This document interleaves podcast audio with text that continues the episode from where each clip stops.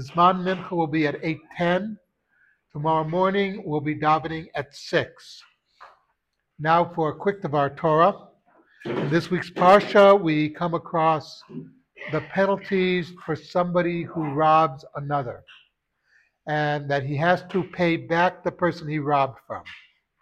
There's a concept that you've probably heard. Somebody is a robber, goes to prison, and then we say, oh, he paid his debt to society. Uh, but he doesn't pay the person he robbed from. That's not the Torah view. The Torah view is you might have went to prison and paid your debt, quote, to society, but you didn't pay your debt to the person you stole from. You damaged that person, which is why you have to pay an extra fifth to that person. And if that person cannot, like he took the money that he stole and went to the track and lost it, so he now is without money. So how do we get the money back to the original person that was robbed? We sell him into slavery, and from the proceeds, uh, we he has to pay back, uh, and his term of slavery goes on until the person is made whole. In the Torah view, if you've been if you are a victim of a crime, you are not whole until that person who robbed from you has atoned for what he did.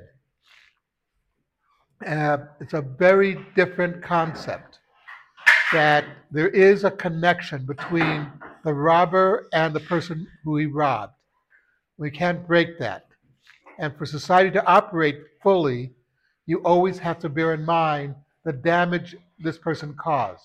Also, he is not forgiven until the person he robbed from forgives him, or the person he committed a sin against forgives him, which leaves murderers in a very bad position because the person they committed a crime against cannot forgive them. So they're in big trouble.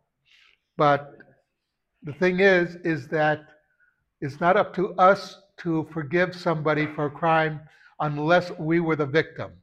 Only the victim can forgive the criminal. A very interesting idea in the Torah, something to think about, Kaddish Rabbanim.